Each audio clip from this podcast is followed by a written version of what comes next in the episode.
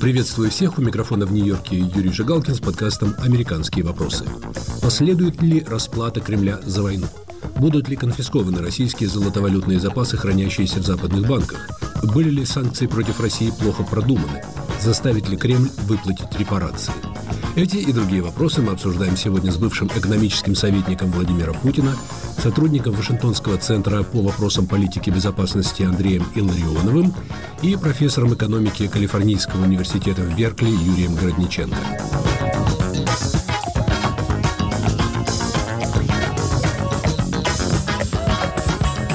Судьба резервов Российского Центрального банка, замороженных западными финансовыми институтами после начала российского вторжения в Украину, становится объектом все более интенсивных дискуссий. Гигантская сумма, по приблизительным подсчетам 300 миллиардов долларов, что называется, мозолит глаза многим, в том числе видным политикам, выражающим недоумение относительно того, почему активы страны-агрессора все еще не направлены на поддержку жертвы агрессии – в принципе, дело ясное, говорит премьер-министр Швеции Ульф Кристерсон, чья страна председательствует в Совете Европейского Союза. Россия должна заплатить за восстановление Украины, но это должно быть сделано в соответствии с европейскими и международными законами, а соответствующей модели не существует. Евросоюз создал специальную комиссию, занимающуюся этим вопросом.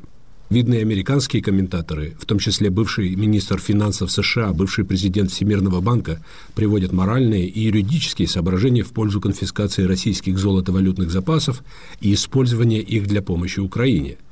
Однако у них есть серьезные оппоненты. Например, министр финансов США Джанет Йеллен предупреждает, что такой шаг подорвет веру в доллар, желание хранить деньги в американских банках и может поставить под угрозу безопасность американских активов за рубежом.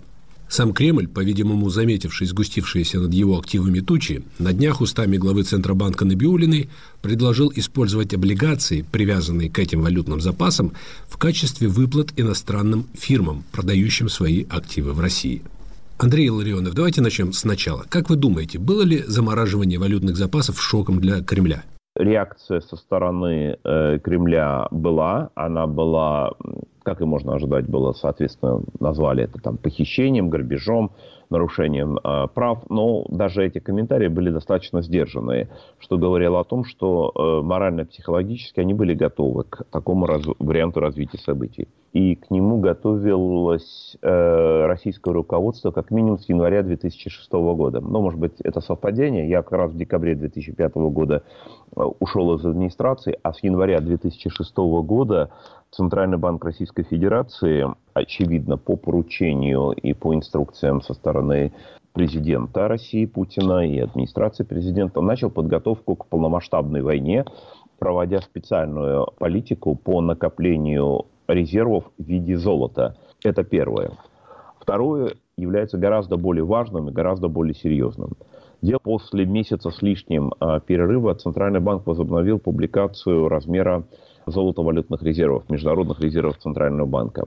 После снижения этих резервов в течение 7 месяцев до конца сентября 2022 года а, резервы начали расти, причем расти достаточно быстро.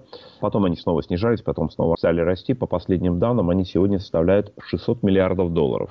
Таким образом, за 14 месяцев действия широкомасштабных станций, замораживания, всяких мер, предпринимавшихся против Российской Федерации, золото-валютные резервы совокупные, международные резервы по статистике Центрального банка мало чем отличаются по своим размерам от того объема, на котором они находились чуть более года тому назад. Концентрация внимания только на валютных резервах, то есть на накопленных запасах является в нынешней ситуации как минимум недостаточной, а как максимум, возможно, даже и не столь важной. Для текущих операций не менее важным, а по большому счету гораздо более важным, является не только и не столько, сколько уже накоплено резервов, а то, какими являются потоки валюты в страну и из страны. И вот здесь мы должны прямо сказать, что авторы санкций против агрессора – совершили колоссальную ошибку, осуществив пакет санкционных решений, которые не ослабили агрессора, а усилили его, причем усилили радикально. Андрей, ну это крайне необычный взгляд на санкции. Что вы имеете в виду? Я имею в виду принятие санкций в феврале-марте прошлого года и в дальнейшем. В силу некомпетентности своей, экономической некомпетентности, предприняли шаги, которые радикальным образом сократили импорт России. Ввели эмбарго на поставки разных видов экспорта на территории России, не ограничив экспорт из России, не предприняв никаких фактических шагов относительно российского экспорта, и в частности самого главного российского экспорта, экспорта энергоносителей. В результате этих шагов произошло резкое сокращение импорта в Россию – при этом произошло заметное увеличение экспорта из России всех товаров. И по итогам 2022 года экспорт из России товаров и услуг достиг 592 миллиардов долларов. Это абсолютно исторический рекорд всех времен для Российской Федерации. Никогда таких размеров экспорта из России не было. Из этих 592 миллиардов 384 миллиарда составляет экспорт нефти, нефтепродуктов и газа никогда Российская Федерация, Россия а, не получала в валютном измерении таких колоссальных доходов. 384 миллиарда долларов, как нетрудно посчитать, это более 1 миллиарда долларов ежедневно. В результате этого колоссального притока валюты, и в том числе э, валюты, обеспеченной э, экспортом энергоносителей, а плюс к этому из-за вот этого колоссального положительного сальда торгового баланса и колоссального положительного сальда платежного баланса, долларовое измерение российского ВВП выросло на 21%. Это первый случай в истории, когда страна, которая ведет агрессивную войну и которая находится под таким количеством а, международных санкций, не только не сократила долларовую оценку своего ВВП, но увеличила его и увеличила на 21%. Как она использовала этот увеличившийся ВВП? Об этом сказал господин Силуанов открытым текстом. Сказал, что полученные дополнительные доходы от экспорта энергоносителей, собираемые в государственном бюджете, направляются на финансирование СВО.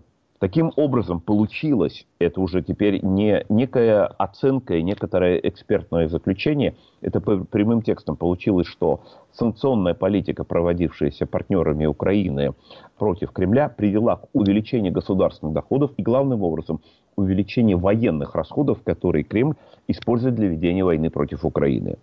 Такого варианта развития событий никто не ожидал. А, прямо скажу, это было сделано не потому, что они хотели помочь Путину, просто потому, что они оказались экономически некомпетентными.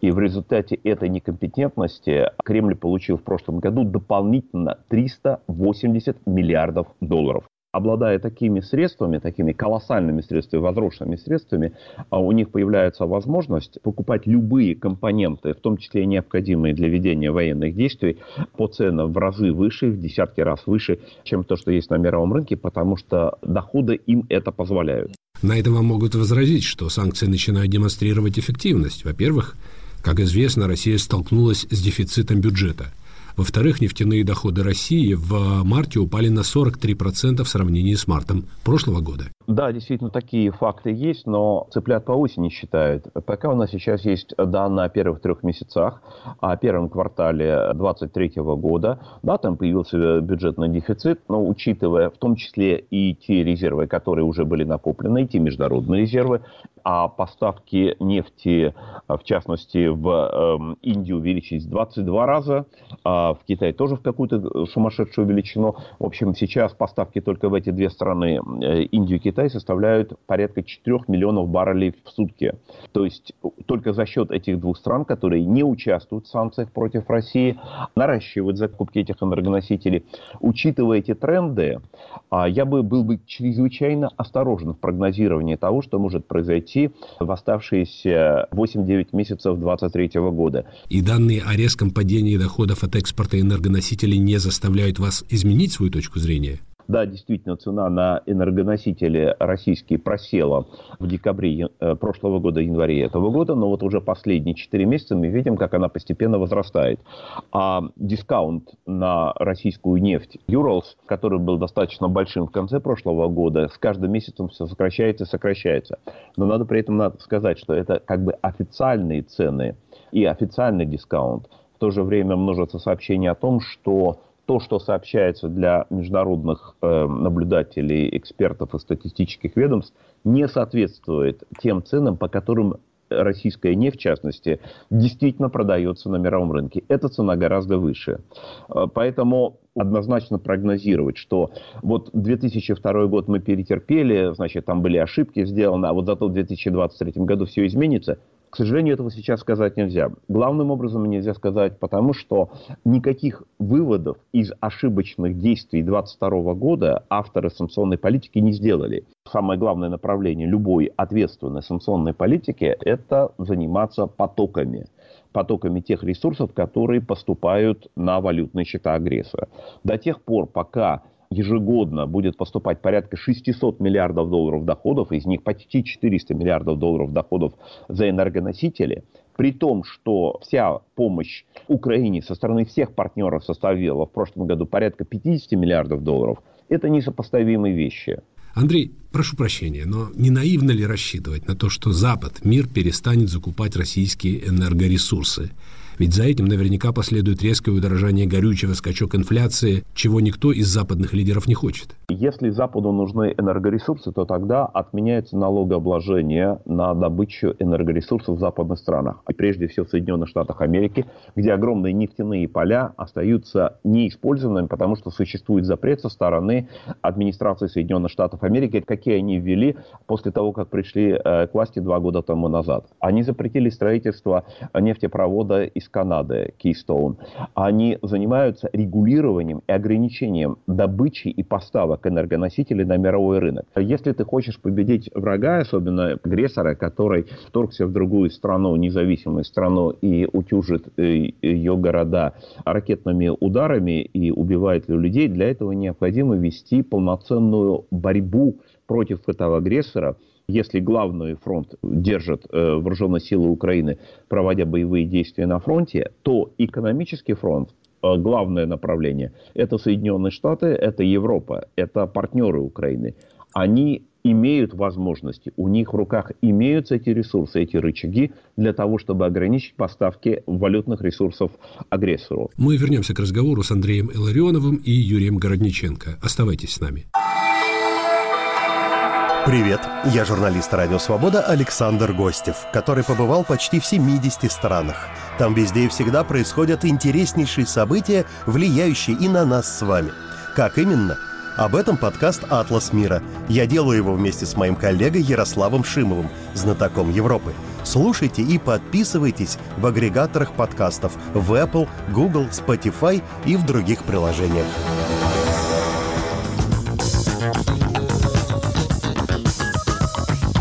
Это подкаст «Американские вопросы» с Юрием Жигалкиным. Последует ли расплата Кремля за войну?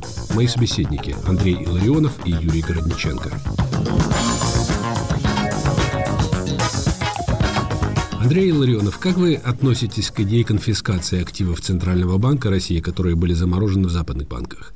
Ее сейчас продвигают некоторые американские политики, видные комментаторы – Хотя на днях, кстати, было сообщение о том, что Еврокомиссия считает, что для таких действий нет законных оснований. Эта идея, с вашей точки зрения, осуществима? Идея как идея, она нормальная. И, а, собственно говоря, если бы директором был я, собственно, таким образом и надо было бы действовать. Однако дальше возникает вопрос, а можно ли их арестовать, можно ли их конфисковать? И здесь выясняется, что правовых оснований для Соединенных Штатов Америки в настоящее время не существует. Главная причина заключается в том, что для того, чтобы конфисковать э, средства, принадлежащие противнику, согласно законодательству Соединенных Штатов Америки, необходимо, чтобы Соединенные Штаты находились в состоянии войны с этим агрессором. Это первое условие. И второе условие, если даже Соединенные Штаты не находятся в состоянии войны, но граждане Соединенных Штатов Америки стали жертвами террористических атак со стороны государства, режима, который обладает этими валютными резервами.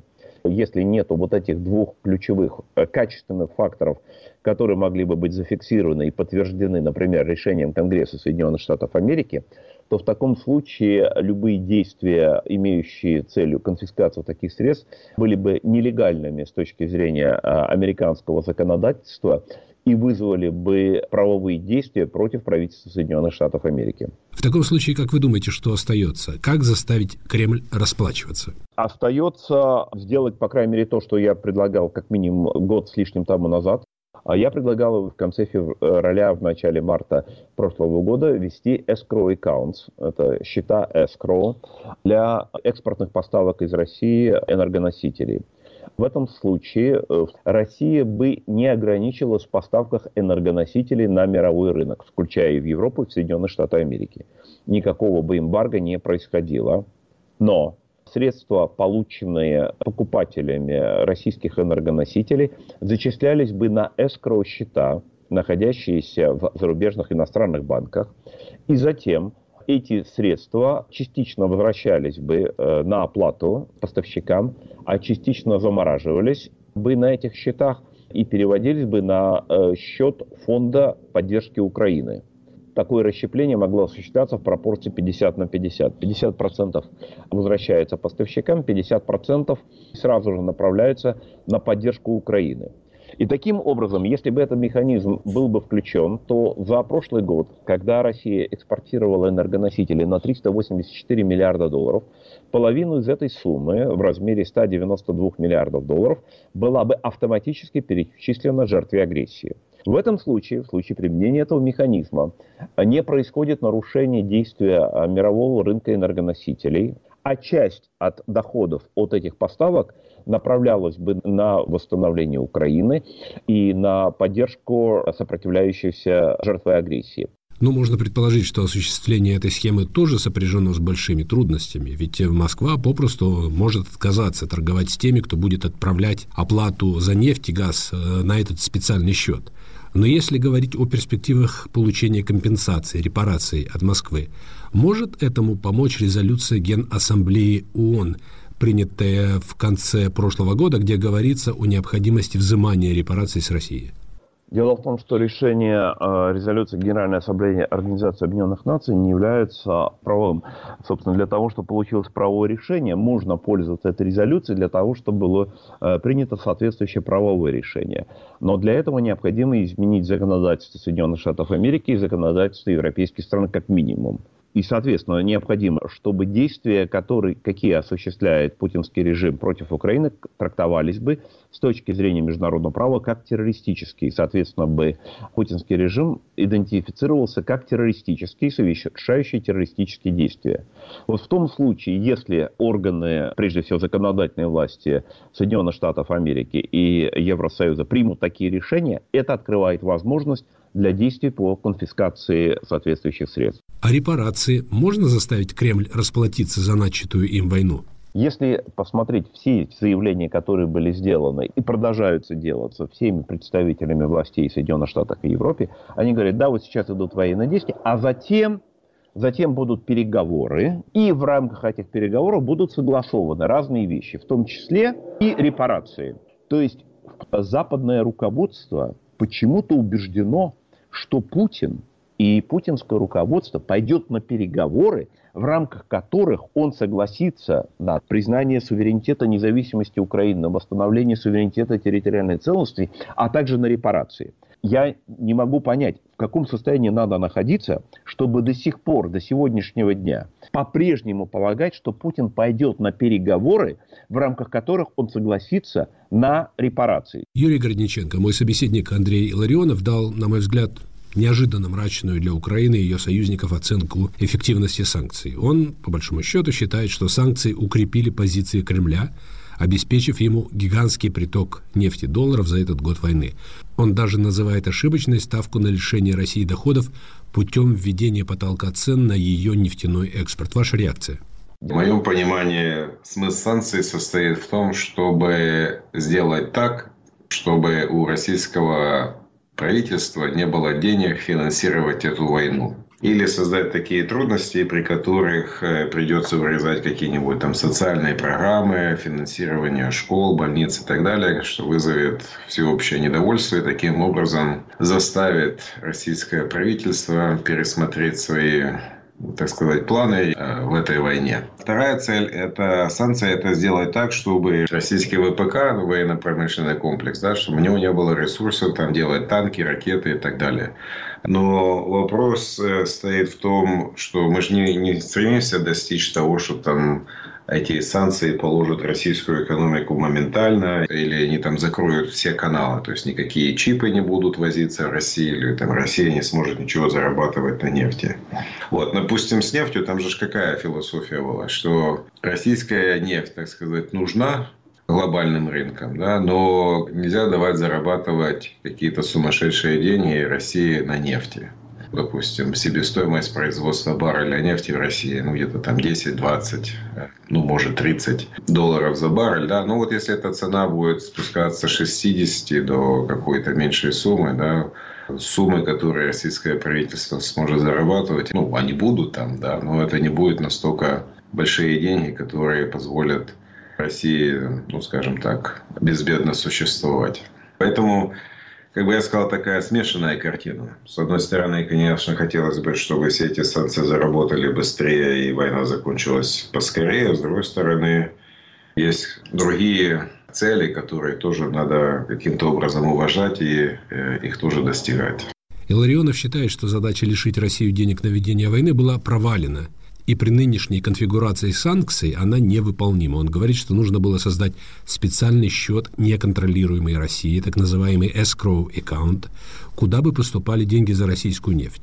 И из этого счета часть денег направлять России, а часть Украине. Вопрос как бы координации, насколько разные игроки готовы ужесточать э, санкции. Вот, допустим, как было с Ираком. Ему же сделали вот этот escrow аккаунт, куда перечислялись деньги, и была программа на продовольствие, то есть ты там можешь купить еду, лекарства или еще что-нибудь такое, ну какие-то там микрочипы или еще какую-нибудь там продукцию двойного назначения или любое оружие, понятно, что ты не можешь купить. Для России такое не сделали. В этом плане я согласен, что надо было сразу закручивать гайки. Ну, картина, так сказать, развивалась постепенно, поэтому в теперешних условиях надо смотреть, какие есть варианты, что делать дальше. Ну, вот одну вещь, которую точно можно сделать, это снижать э, вот этот потолок цен с 60 долларов на 55, потом 50, 45 и так дальше. Постепенно это все дело делать. И таким образом снижать э, нефтяные доходы для России. Потому что даже вот при теперешних условиях санкций, да, очень некомфортно работать для многих отраслей в России. Вот, допустим, мы посмотрим на производство машин. Это настоящая санкция или настоящая? Наверное, настоящее, если производство упало там на 60%, на 70%, и на горизонте нет никаких решений. Автопроизводство накрылось в России. Вот. А есть еще много всяких интересных вещей, которые не разрабатывались. Вот там все время идут э, разговоры про алмазы российские, про атомную энергетику. Есть э, до сих пор огромное количество компаний западных, которые продолжают работать в России. Вот, допустим, Райфайзенбанк. Мне до сих пор не понятно, что он делает в России.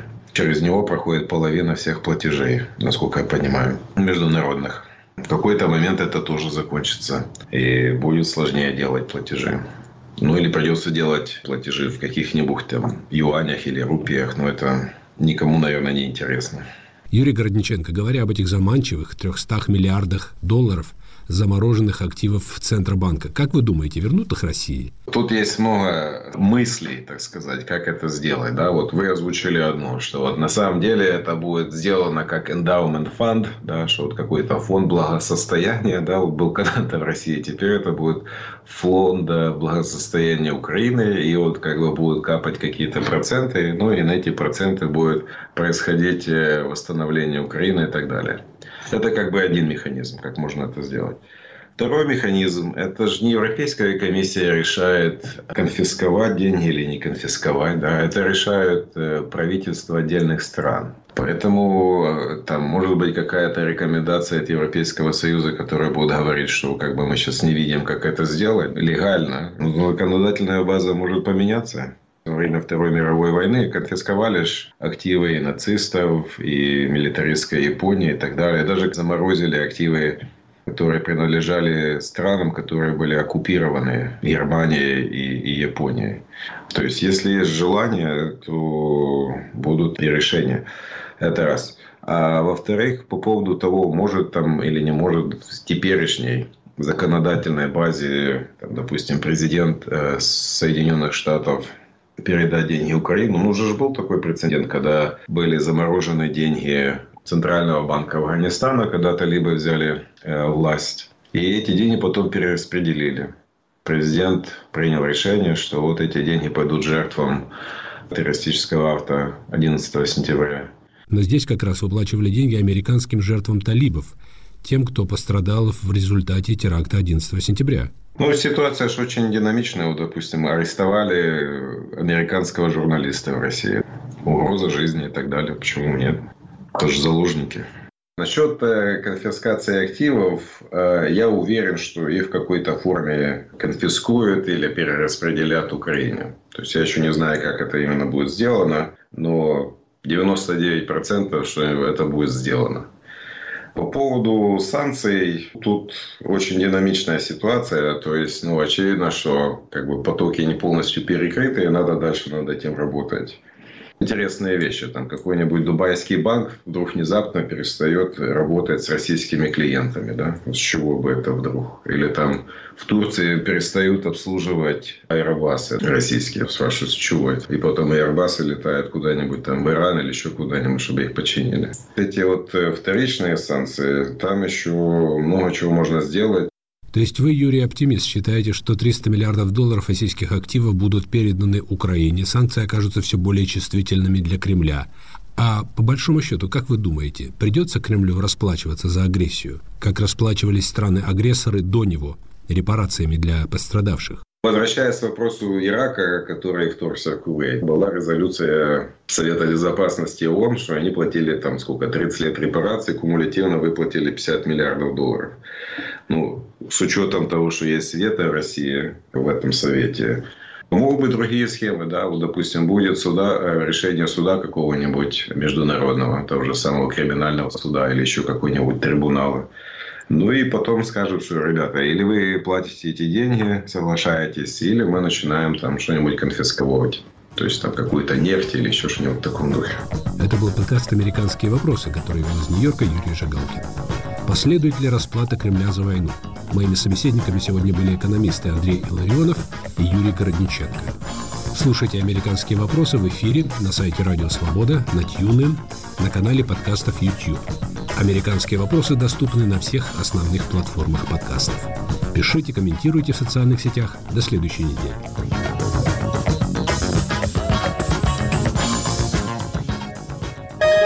Студия подкастов «Радио Свобода».